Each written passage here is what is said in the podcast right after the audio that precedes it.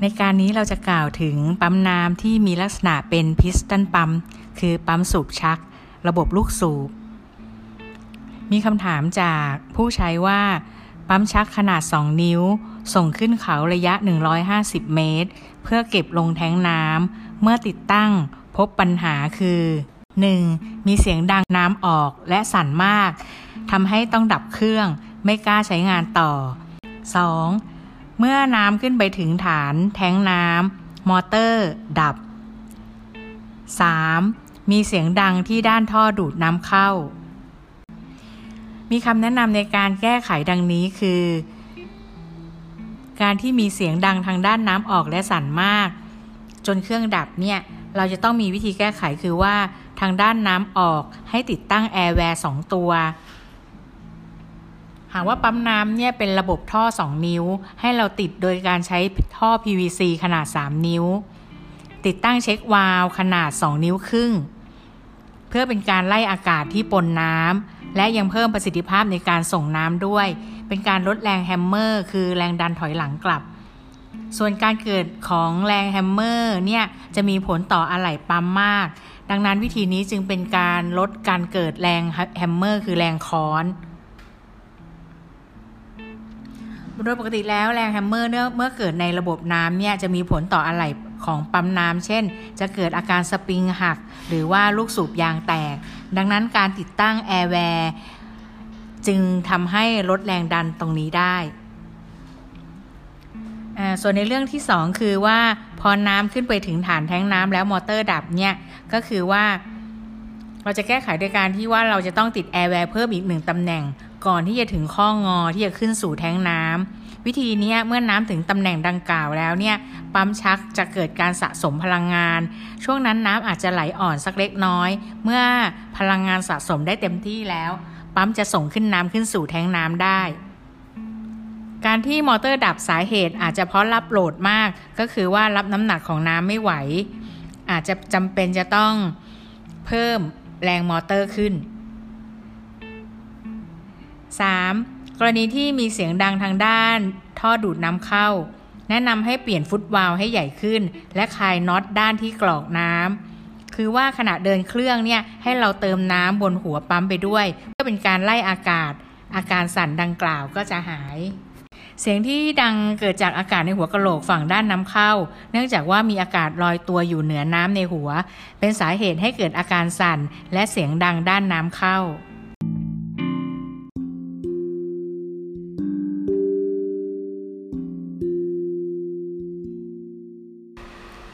วัสดีค่ะ พบกันอีกแล้วนะคะ กับสับเพเหระ 3 นาทีกับปั๊ม VR วันนี้เราก็มีสาระดีๆมาฝากเช่นเคยนะคะ วันนี้จะเล่าถึงเรื่องสายพาน แท่นกลึงค่ะเออในแท่นกลึงที่เราใช้ในการกลึงชิ้นงาน กลึงโลหะ หรือกลึงงานทองเหลืองเนี่ย ระบบก็จะมีระบบฟันเฟือง ระบบหัวแท่น ซึ่งสิ่งเหล่านี้ก็จะขับเคลื่อนด้วยมอเตอร์ที่ส่งกำลัง การขับเคลื่อนด้วยมอเตอร์ที่ส่งกำลังเนี่ยก็จะต้องมีพูเล่ที่ติดอยู่กับตัวหัวแท่น กับพูเล่ที่ติดอยู่กับตัวแท่นกึ่ง ดังนั้นการส่งกำลังจากผู้เล่ตัวที่ 1 ไปสู่ผู้เล่ตัวที่2เนี่ยเราก็จะใช้สายพานในการคล้อง เมื่อมีการใช้งานไปได้ระยะหนึ่งแล้ว การที่เราใช้งานไปเรื่อยๆ มันก็จะมีการหมุนขับเคลื่อนของสายพานที่ส่งกำลังให้ การใช้งานไปต่อเนื่องต่อเนื่องนานๆเนี่ยก็มีการสึกหลอของสายพานเกิดขึ้น บางครั้งอาจจะเกิดสายพานขาด 1 เส้น โดยที่ในจำนวนทั้งหมดเนี่ยที่เราใช้งานอะจะเป็นสายพานไซส์เดียวกัน 8 เส้น แบ่งเป็นด้านซ้าย 4 เส้น และด้านขวา 4 เส้น แต่ว่า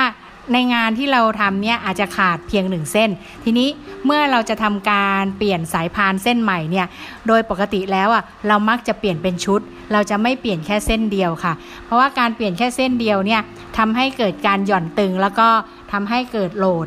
เกิดโหลดแล้วก็เสียประสิทธิภาพในการในการหมุนของหัวแท่น ดังนั้นเวลาที่เราจะเปลี่ยนเนี่ยเรามักจะเปลี่ยนเป็นชุด กรณีที่ข้างข้างนี้ข้างหนึ่งเนี่ยใช้สายพาน 4 เส้นเราก็ขาด 1 เส้น เราจะไม่เปลี่ยนแค่ 1 เส้น เราจะต้องเปลี่ยนทั้ง 4 เส้น โดยที่ 4 เส้นเนี่ยจะต้องเเป็นรุ่นเดียวกันทั้ง 4 เส้น หมายถึงว่าเป็นล็อตเดียวกันอาจจะเป็นยี่ห้อเดียวกันทั้ง 4 เส้น ซื้อในเวลาเดียวกันทั้ง 4 เส้น คือเปลี่ยนใหม่หมดเลยทั้ง 4 เส้น อันนี้ก็จะได้ประสิทธิภาพเต็มที่ กรณีที่มีหัวซ้ายขวาเนี่ยทั้งหมด 8 เส้น เราก็จะเปลี่ยนทั้ง 8 เส้น หากว่าสมมุติว่าเราเปลี่ยน 2 เส้นเป็นอีกอีกยี่ห้อหนึ่งแล้วอีก 2 เส้นเป็นอีกยี่ห้อหนึ่งก็ไม่ได้นะคะ ประสิทธิภาพก็จะไม่ดีไม่ดีเท่ากับเราเปลี่ยนเป็นยี่ห้อเดียวกันทั้ง 4 เส้น เพราะว่ามันก็มีค่าความคาดเคลื่อนในการไม่เท่ากันสัทีเดียวในแต่ในแต่ละยี่ห้อ ทั้งๆทที่จำนวนนิ้วเนี่ยเขารหัสเป็นรหัสเดียวกัน แต่บางทีพอมาใช้งานจริง ๆ แล้วเนี่ยเราพบว่ามันมีค่าคาดเคลื่อน ก็จะทำให้ไม่การกึงชิ้นงานหรือการหมุนของ หัวแท่นเนี่ยจะไม่เต็มประสิทธิภาพนะคะ ดังนั้นดังนั้นเวลาเราทำงานหรือเปลี่ยนอะไหล่ที่เกี่ยวกับตัวแท่นกึ่งเนี่ยเวลาเราทำงานหรือเปลี่ยนอะไหล่ที่เกี่ยวกับตัวแท่นกึ่งเนี่ยเราก็มักจะต้องใช้รุ่นที่ ใช้ของที่ดีหน่อยนะคะ เพราะว่าการเข้าถึงหัวแท่นหรือการถอดเข้าถอดออกเนี่ยเสียเวลามาก เราจะต้องใช้ของที่มีคุณภาพแล้วก็ประสิทธิภาพดีในการเปลี่ยนค่ะ วันนี้ก็มาเล่าสู่กันฟังนะคะว่ากรณีที่เราต้องเปลี่ยนสายพานแท่นกึ่งเนี่ยเราจะไม่เปลี่ยนถึงมันจะขาดเส้นเดียวเราก็ไม่เปลี่ยนเส้นเดียว เราจะเปลี่ยนมันเป็นชุดนะคะค่ะ เป็นความรู้สาระดีๆ ที่นำมาฝากกันวันนี้นะคะค่ะ ขอบพระคุณที่ติดตามแล้วพบกันใหม่กับปั๊ม VR นะคะ สวัสดีค่ะ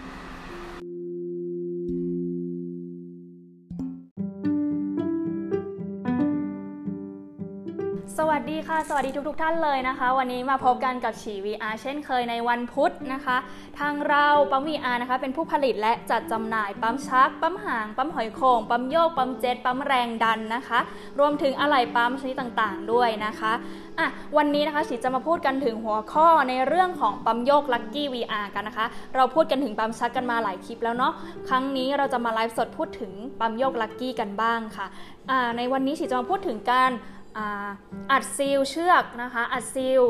ปั๊มโยกลักกี้นะคะว่าจะมีความแตกต่างกันกับการอัดซีล ของปั๊มชักยังไงนะคะะเดี๋ยวเรามาดูกันเลย อันดับแรกนะคะ อันดับแรกที่เราต้องรู้กันก่อนก็คือว่าการอัดประเกนจารบีของปั๊มชักเนี่ยเขาจะอยู่ในแนวระนาบเนาะ ตัวปั๊มชักเนี่ยเขาจะอยู่ในแนวระนาบแบบนี้นะคะ ดังนั้นการอัดซีลประเกนของเขาเนี่ยเขาจะมีไว้เพื่อป้องกันไม่ให้ตัวน้ำและน้ำมันเนี่ยเกิดการมาเจอกันขึ้นหรือว่าเกิดการมาเจอกันได้นะคะ และทำให้เกิดสุญญากาศไปในตัวด้วยนะคะแต่ในขณะที่ตัวปั๊มโยกเนี่ยเขาอยู่ในลักษณะแนวดิ่งตามภาพแบบนี้เลยนะคะทำให้ สิ่งสำคัญในการอัดซิลของปั๊มโยกเนี่ยเขามีไว้เพื่อทำให้เกิดสุญญากาศนะคะ ไม่ได้ต้องไม่ได้ต้องทำให้ตัวตัวน้ำเนี่ยมันจะไม่มีทางพุ่งขึ้นมาด้านบนอยู่แล้วนะคะ ดังนั้นเขาทำไว้เพื่อการเพื่อทำให้เกิดสุญญากาศเป็นหลักเลยนะคะ อันนี้คือจุดต่างนะคะที่เขาแตกต่างกันกับการอัดซีลปั๊มชักนะคะอะทีนี้เรามาดูกันว่าวิธีการอัดซีลของตัวปั๊มโยกเนี่ยเขาทำยังไงกันบ้างนะคะ อุปกรณ์นะคะที่เราใช้กันนะคะก็คืออันดับหนึ่งเลยเราจะมีตัวซีลเชือกนะคะ ซึ่งตัวซีลเชือกตัวนี้นะคะ เราเรียกกันว่าเชือกควันนะคะ ซึ่งเป็นวัสดุที่เรานำเข้ามาจากเมืองนอกนะคะ จากนั้นนะคะเราจะเห็นว่ามันจะมีตัวลอกอัดทองเหลืองนะคะ จะมีตัวลอกอัดทองเหลืองนะ วิธีการนะคะก็คือว่าเราจะนำตัวเชือกควันตัวนี้เนี่ยมาขดเป็นวงนะคะ มาขดเป็นวงนะ จากนั้นเราจะใช้ของแหลมนะคะตำนะคะ เราจะใช้ของแหลมเนี่ยตำเขาให้อุดให้แน่นสนิทนะคะ ซึ่งจะใช้เชือกควันเนี่ยประมาณ 2 เส้นด้วยกันนะคะ ในการอัดเขาให้แน่นสนิทจากนั้น จึงนำตัวลูกอัดทองเหลืองเนี่ยลงมาขันให้แน่นจนถึงพอประมาณนะคะ จากนั้นเรามาดู อะตัวอะไหล่ชิ้นต่างๆกันบ้างนะคะ ตัวอะไหล่ตัวมาต่อมาเนี่ยก็คือ ตรงบริเวณนี้นะคะ จะเห็นว่าเป็นตัวน็อตทองเหลืองนะคะ ที่อยู่ตรงนี้นะอะตัวนี้เนี่ยคือตรงส่วนที่เขาเรียกว่าเราจะเรียกส่วนนี้ว่าส่วนล่อน้ำนะคะ ในบริเวณรูล่อน้ำตรงนี้เนี่ยเรามีไว้ก็เพื่อที่ว่าการล่อน้ำเนี่ยมันเป็นวิธีการที่ทำให้ความดันของในบริเวณห้องสูบเนี่ยต่ำกว่าความดันของบรรยากาศภายนอกนะคะ โดยที่จะเป็นการไล่อากาศออก เมื่อความดันของภายในห้องสูบเนี่ยลดลงแล้วนะคะ น้ำเนี่ยมันก็จะไหลเข้ามาเองนะคะ โดยที่มันเป็นสุญญากาศเนาะอะทีนี้เรามาดูตรงนี้กันบ้างอะไหล่ชิ้นนี้นะคะอะไหล่ทองเหลืองชิ้นนี้เนี่ยจะเป็นส่วนที่ให้เป็นส่วนที่เป็นน้ำหยดทิ้ง หรือว่าเป็นท่อลม นะคะ เป็นส่วนที่เป็นน้ำน้ำหยดทิ้งหรือท่อลมเนาะเหมือนกับเวลาที่เรากินนมแล้วเราต้องเจาะกระป๋องนมค่ะ feeling เนี่ย feeling นั้นเหมือนกันนะอะทีนี้เรามาดูกันบ้างว่า เมื่ออัด seal เสร็จแล้วเนี่ยเราจะ test และรู้ได้อย่างไรว่ามันเป็นสุญญากาศแล้วนะคะ หลังจากที่เราตำตัว seal เชือกควั่นลงไปเรียบร้อยแล้วเนี่ยให้เราทำการเอามือนะคะ ปิดตรงส่วนทางน้ำออกเอาไว้ให้แน่นนะจากนั้นจากตรงส่วนก้ามปูและชักเขาขึ้นลงค่ะประมาณ 3 ครั้งนะคะ ถ้าเกิดเขามีเสียงดังฟืดฟืดฟืด ตามที่เดี๋ยวฉีดจะทำให้ดู ซึ่งอาจจะต้องออกแรงพอสมควรนะคะ ก็จะแสดงได้ว่าเขาเกิดระบบสุญญากาศแล้ว และสามารถดูดน้ำได้นะคะอะก็คือแบบนี้เลยนะเขาก็จะเกิดเห็นไหมว่าได้ยินเสียงนะอะ ทีนี้เรามาดูตรงส่วนที่ 2 กันบ้างนะคะ ของตัวปั๊มยองลักกี้ VR นะ ตรงส่วนนี้นะคะ เดี๋ยวเราจะประกอบให้ดูเพราะว่าปั๊มยองลักกี้เนี่ยเมื่อตอนซื้อไปเราจะแยกออกเป็น 2 ส่วนด้วยกันนะคะ ซึ่งอยู่ในบรรจุภัณฑ์อย่างดีเลยนะคะทำให้ตัวปั๊มไม่เกิดการเสียหาย แต่ว่าตรงส่วนนี้คุณลูกค้าต้องไปประกอบเองนะคะ ทีนี้เราจะมาประกอบให้ดูนะคะว่าต้องทำอย่างไรบ้างนะคะ ตรงส่วนนี้เราจะเรียกกันว่าส่วนกลวยแดงนะคะ ตรงส่วนนี้จะเรียกว่าส่วนกลวยแดงเนาะวิธีการประกอบก็คือว่าเราจะมีตัวซีลยางนะคะไม่ให้ตัวซีลยางตัวนี้นะคะจะเป็นตัวซีลยางทรงข้าวหลามตัดเนาะ แล้วก็จะมีตัวน็อตแล้วก็สกูไว้ให้ด้วยนะคะ ตัวซีลยางตัวนี้เนี่ยลูกค้าบางท่านบอกว่าโอ้ทำไมมันเล็กจังเลยนะคะ ใส่ได้ยากจังเลยนะคะ วิธีการใส่เดี๋ยวเราจะมาสาธิตให้ดูกันวันนี้เลยนะคะ ก็คือวิธีการก็คือว่าเราจะต้องนำตัวซีลยางเนี่ยไปประกบตรงส่วนที่เป็นตัวของปั๊มลักกี้ก่อน จากนั้นนะคะ จากนั้นนะใส่ยกตัวกลวยแดงขึ้นมานะคะ แนบให้แน่นสนิทจากนั้นใส่ตัวตัวสกูเข้าไปนะคะ ใส่ตัวสกูเข้าไปนะขันตัวน็อต ให้พอแน่นนะคะ ด้านหลังนะขันตัวน็อตให้พอแน่นแต่ว่าไม่ต้องแน่นจนสุดนะคะ เพราะว่าไม่อย่างนั้นเนี่ยมันจะไม่เหลือพื้นที่ของตัวสกูมาด้านหน้าเนาะะเวลาเราขันเนี่ยเราต้องค่อยๆ ขันและขันให้ไปพร้อมๆ กันทั้งบนและล่างนะคะ เพราะว่าไม่งั้นเนี่ยมันจะเกิดการเอียงเข้าเข้าหาด้านใดด้านหนึ่งนะคะ ไม่เอียงเข้าหาด้านบนก็จะด้านล่างเนาะซึ่งมันก็จะแนบกันไม่สนิทนะคะ ตัวกลวยแดงเนี่ยจะมีน้ำหนักค่อนข้างมากนิดนึงนะคะ อาจจะต้องให้ผู้ช่วยนะคะ ถ้าเกิดว่าใครยกไม่ไหวนะคะ อาจจะให้ผู้ช่วยมาช่วยประคองไว้ก็ได้นะคะ ก็จะทำให้ประกอบได้ง่ายขึ้นนะคะอะเราก็จะนำน็อตนะคะ มาสวมตัวสกูตัวนี้นะคะ ทั้งด้านบนและด้านล่างเลยนะคะ จากนั้นนะคะ ใช้ตัวประแจเบอร์ 17 นะคะ ในการขันให้แน่นนะในการขันให้แน่นเลย แล้วก็ทดสอบแล้วก็ดูว่าการแน่นสนิทดีไหมนะคะ ไม่ได้มีการพเยอหรือว่าอะไรนะคะอะทีนี้เรามาดูตรงส่วนกลวยแดงที่เป็นทางน้ำออกกันบ้างนะคะมาดูตรงส่วนกลวยแดงที่เป็นทางน้ำออกกันนะตรงส่วนกลวยแดงที่เป็นทางน้ำออกเนี่ยมันประกอบไปด้วยทางน้ำออกได้ถึง 3 ทางด้วยกันนะคะอะทีนี้เรามาดูตรงทางด้าน หกเหลี่ยมกันก่อน ทางด้านหกเหลี่ยมนี้จะเห็นว่ามันมีทางน้ำออกหรือที่เรียกเราเรียกกันว่าอะไรตรงบริเวณนี้เราเรียกว่า 3 ตานะคะ ก็จะมีทางน้ำออกด้านบนนะคะ ซึ่งจะมีส่วนที่สามารถต่อกับตัวสายยาง หรือว่าท่อ PVC ได้เลยนะคะ และตัวหกเหลี่ยมตัวนี้นะคะ สามารถเอาน้ำออกได้ทั้ง 2 ทางนี้นะคะ จะทางไหนก็ได้เลือกได้ทางใดทางหนึ่งนะคะ สามารถ เปลี่ยนนะคะ จะให้น้ำออกด้านบนนะคะ ก็ถ้าเกิดว่าให้ให้น้ำออกด้านบน ก็จะอยู่ด้านบนแบบนี้เลยตามภาพนะคะ แต่ถ้าเกิดว่าใครต้องการให้น้ำออกด้านข้าง ก็สามารถขันออกและนำตัวหกเหลี่ยมตัวนี้นะคะ มาใส่ตรงนี้บริเวณนี้แทนได้นะคะอะทีนี้เรามาดูตรงส่วนด้านล่างกันบ้าง บริเวณตรงนี้นะคะ เราจะเรียกว่าเป็นส่วนหัวต่อนกนะคะ ตรงบริเวณนี้นะ เนื่องจากว่าตรงลูกดิ่งตัวนี้เนี่ยเราจะเรียกกันว่าหัวนกกระจอกนะคะ ถ้าหากว่าเราต้องการให้น้ำเนี่ย ไหลลงมาด้านล่างนะคะไหลถังเนาะเราสามารถนะคะ ให้น้ำไหลลงมาตรงบริเวณนี้ เนื่องจากว่าปั๊มยอลักกี้วีอาร์เนี่ยมีน้ำเข้าน้ำออกได้ถึง 3 ทางด้วยกันนะคะ แล้วแต่ว่าคุณลูกค้าเนี่ยจะเลือกว่าให้ออกทางไหนนะคะ ถ้าต้องการให้น้ำไหลลงมานะคะ ลงในถังน้ำนะ ลักษณะปั๊มจะอยู่ในลักษณะแบบนี้เลยนะคะ แต่ถ้าหากว่าต้องการเลือกให้ตัวน้ำเนี่ยพุ่งขึ้นด้านบนหรือออกทางด้านข้างตรงนี้คุณลูกค้าเพียงแค่ตบตรงส่วนที่เป็นหัวนกกระจอกตรงนี้นะคะ อย่างนี้เลยนะและตัวน้ำก็จะพุ่งออกทางด้านบนที่ต่อสายยางหรือต่อท่อ PVC นะคะหรือทางด้านข้างตรงนี้ก็ได้แล้วแต่คุณลูกค้าจะเลือกเลยนะคะ สวัสดีค่ะ กลับมาพบกันอีกครั้งแล้วนะคะ กับสัพเพเหระ3 นาทีกับปั๊ม VR ก็จะมีสาระดีๆ มาฝากกันอีกเช่นเคยนะคะ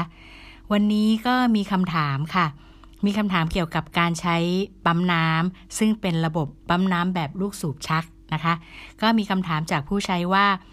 เออได้เปลี่ยนลูกสูบแล้ว ผมได้เปลี่ยนลูกสูบ และอะไหล่ทั้งชุดแล้ว ปั๊มเริ่มสูบได้แล้ว แต่ทำไมน้ำถึงน้อยลงครึ่งหนึ่ง ไม่รู้ว่าสาเหตุเป็นเพราะอะไร ค่ะ อาการที่ว่าเราเปลี่ยนอะไหล่เรียบร้อยแล้วนะคะ แล้วเราก็มีการประกอบกับไปดังเดิมเนี่ย ทีนี้น้ำปรากฏว่าน้ำสูบได้ไม่เต็มท่อ จากที่เคยเต็มท่อตอนที่อะไรยังไม่เสีย ซึ่งอาการเหล่านี้ก็เกิดจากดังนี้ค่ะ ก็คือ 1. อาจจะเกิดจากชุดวาลว ชุดวาลวก็คือฟุตวาลวที่อยู่ปลายท่อที่เราใส่ลงไปในน้ำเนี่ยเกิดการสึกนะคะ 2. อาจจะเกิดจากรอยต่อ ระหว่างท่อดูดกับหน้าแปนเกลียว ซึ่งเราขันได้ไม่สนิทนะคะ เพราะว่าเมื่อบางทีเราประกอบปั๊มขึ้นมาแล้วเนี่ยประกอบเสร็จเราก็ต้องขันท่อ PVC เข้าไปในด้านเกลียวใช่ไหมคะ เราอาจจะขันได้ไม่สนิท หรือว่ามันไปชนกับประเกนรองเครื่องนะคะ อันนี้ก็ต้องทำการขันใหม่ ส่วน 3 อาจจะเกิดจากสาเหตุก็คือว่า ประเกนสี่เหลี่ยมเนี่ยที่เราวางบนแผ่นลิ้น ทองเหลืองเนี่ยมีการเคลื่อนที่ โดยเฉพาะสันกลางของประเกนสี่เหลี่ยม สันกลางของเกณฑ์สี่เหลี่ยมเนี่ยเมื่อเราวางบนแผ่นลิ้นแล้ว เมื่อเรามีการครอบหัวบนลงไปเนี่ยสันกลางเนี่ยถ้าเกิดเราวางไม่ดี หรือว่าเราขยับหัวนิดนึงเนี่ยสันกลางเนี่ยมันก็จะเคลื่อนที่ไม่อยู่บนแผ่นลิ้น สิ่งนี้ก็จะทำให้เกิดการรั่วของอากาศสองฝั่ง ก็จะทำให้น้ำไหลไม่เต็มท่อได้นะคะ หรืออาจจะเกิดการเคลื่อนขณะที่เราขันน็อตยึดสกูนะคะ ก็จะเกิดการรั่วได้ค่ะสี่ก็คือว่ามีรอยรั่ว ที่แผ่นกลางภายในหัวปั๊ม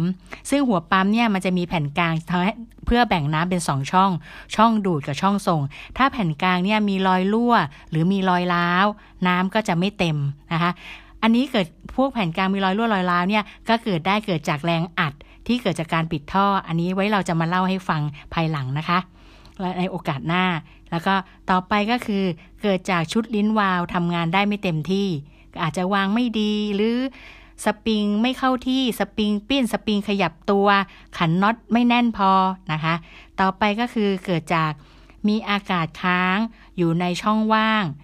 ในหัวบนปั๊มนะคะ เพราะว่าการที่เราสูบน้ำเราประกอบกับเข้าไปใหม่เนี่ย บางทีการไล่อากาศของเราเนี่ยอาจจะยังไม่ดีพอ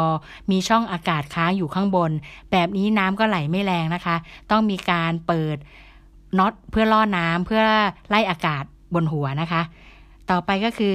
รูระบายอากาศที่แผ่นลิ้นอุดตัน คือแผ่นลิ้นแผ่นลิ้นที่มีลิ้นวาล์วสี่ชุดเนี่ยมันจะมีรูระบายอากาศเล็ก ๆ เล็กเล็กประมาณ